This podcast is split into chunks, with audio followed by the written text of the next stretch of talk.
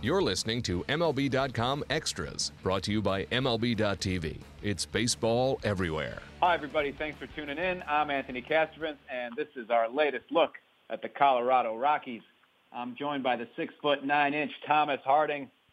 Mr. Harding, how are you, sir? Thanks for doing this. Um, want to catch up with you on, first of all, a little bit of news. There's been some reports about the Rockies extending Carlos Gonzalez um, it seems like it's always one extreme or the other. Either going to keep him for the long haul or trade him. We've been hearing the trade rumors associated with Cargo for years now. Obviously, nothing's come to be on that front. Uh, what are your thoughts on the possibility of extending Cargo beyond 2017? Well, that makes right now that makes more sense than trading him because they really like what he's done for this team. And when it got down to trade situations, it, it wasn't like a lot of teams were offering a whole lot, which really kind of puzzles me here because if the Rockies had really wanted to trade him, um, I think they I think they would have made a deal, or if someone had given them an offer they couldn't refuse, uh, refuse I think they would have made the deal. But Jeff Bridich really likes what Carl, what Carlos Gonzalez brings to the table, and I know there has been talks on and off throughout this offseason that it may happen. So we'll see what happens with that, but it seems that the Rockies would like to see him with them going forward. All right. Elsewhere on the news front, and this is really good news, uh, Chad Bettis, uh, he uh, did an interview with uh, MLB Network Radio, I believe it was last week, and said that uh, as of December 22nd, got a call from his doctor that he is now cancer-free.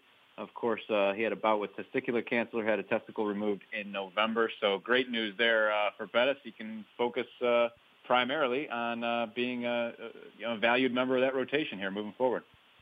Uh, yes, and they see him as a leader type. I mean, he's a guy that they brought up really early in his career. They brought him out of Double A, struggled a bit as a starter, really struggled as a reliever, but everybody there has seen him work and improve his craft, and now he's a very solid me- member of that rotation. And also, it seems that uh, guys kind of follow his lead. I remember talking to Jon Gray not long ago saying that during games, when sometimes he'll sit with Bettis and they'll ask questions and kind of talk through the strategy. And when Bettis struggled, he didn't go into his own shell. Instead, he just sort of um, helped out other people. And that's the type of guy you want at the at the front of your rotation, or just as a leader, even if he isn't the number one pitcher in the rotation. Mm-hmm. Yeah, I wanted to talk a little bit about Gray uh, on that front, and, and uh, actually, I, I did a just a little self promotion here. Did a column for Sports on Earth, the 17 uh, most intriguing people for 2017. I actually had Gray on that list. Just obviously, the Rockies have been looking for an ace for a very long time. The entire existence of their franchise, aside from uh, you know a, a flash there from Ubaldo Jimenez. So you know, Gray certainly has the stuff. He didn't have the consistency uh, in, in his first go in 2016, but certainly has the stuff here moving forward. But one thing I'm intrigued about Thomas, and you wrote about this a little bit uh, here in recent days on Rockies.com. What's up with him chasing ghosts? This electronic voice phenomenon uh, tool he uses, or what, what's the story there? Yeah, he goes around various hotels or places where there have been reports of paranormal activity, and he goes and investigates it himself. Uh, I think the next move may be to go to Tombstone. I think that's in Arizona, and look for ghosts there. So it's it's certainly one of those things. I guess if you're a starting pitcher and you have those four days in between, you do your work, but you, you've got plenty of time to investigate other things and have other interests. So uh, Jon Gray's really an interesting fellow. He ended up. Um, majoring in various cultural studies at the University of Oklahoma, and he's a part Cherokee, so he's very interested in uh, in their plight and the various native plights.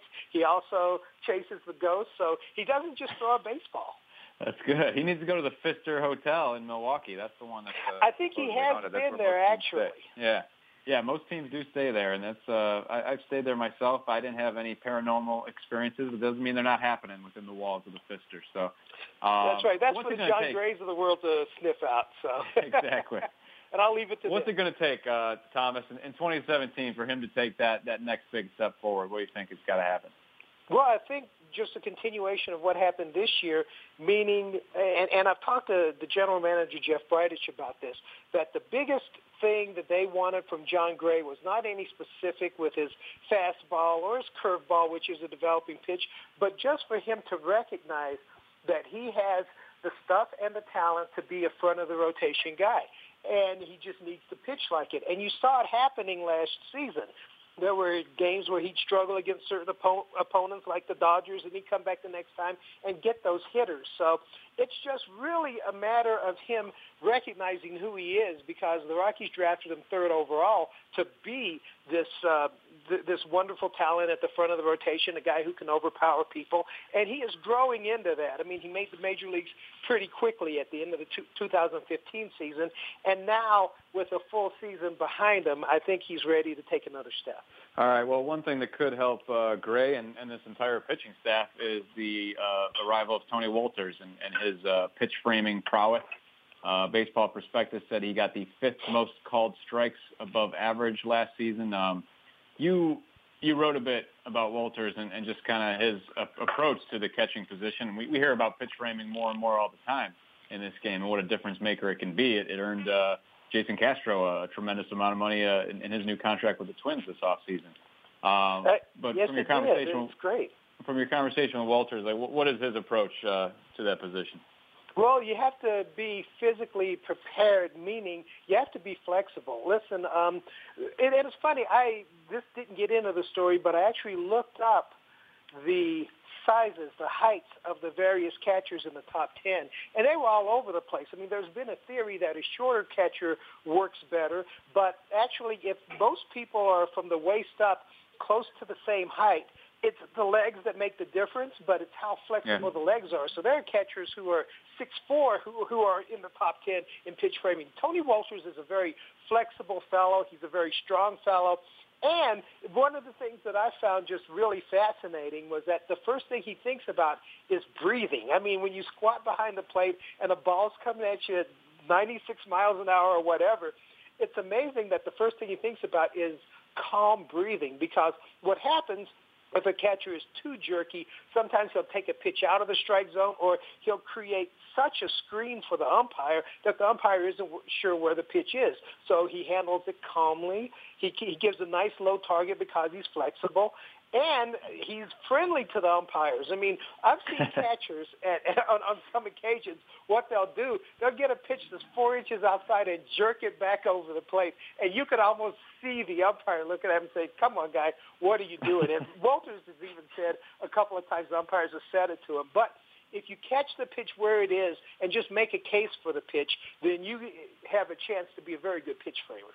All right, there you have it. The latest from Thomas Harding. I want to thank him for joining us. Thank you all for tuning in. This has been MLB.com Extras, Colorado Rockies edition. MLB.tv Premium, the number one live streaming sports service, is celebrating 13 years. Watch every out of market regular season game live or on demand in true HD. Real time highlights, live look ins, pitch tracking widget, and more. MLB.tv Premium includes a free At Bat 15 subscription. Watch live baseball on over 400 mobile and connected devices. At home, in the office, or on the go every night on every device. Blackout and other restrictions apply. Visit MLB.tv for details.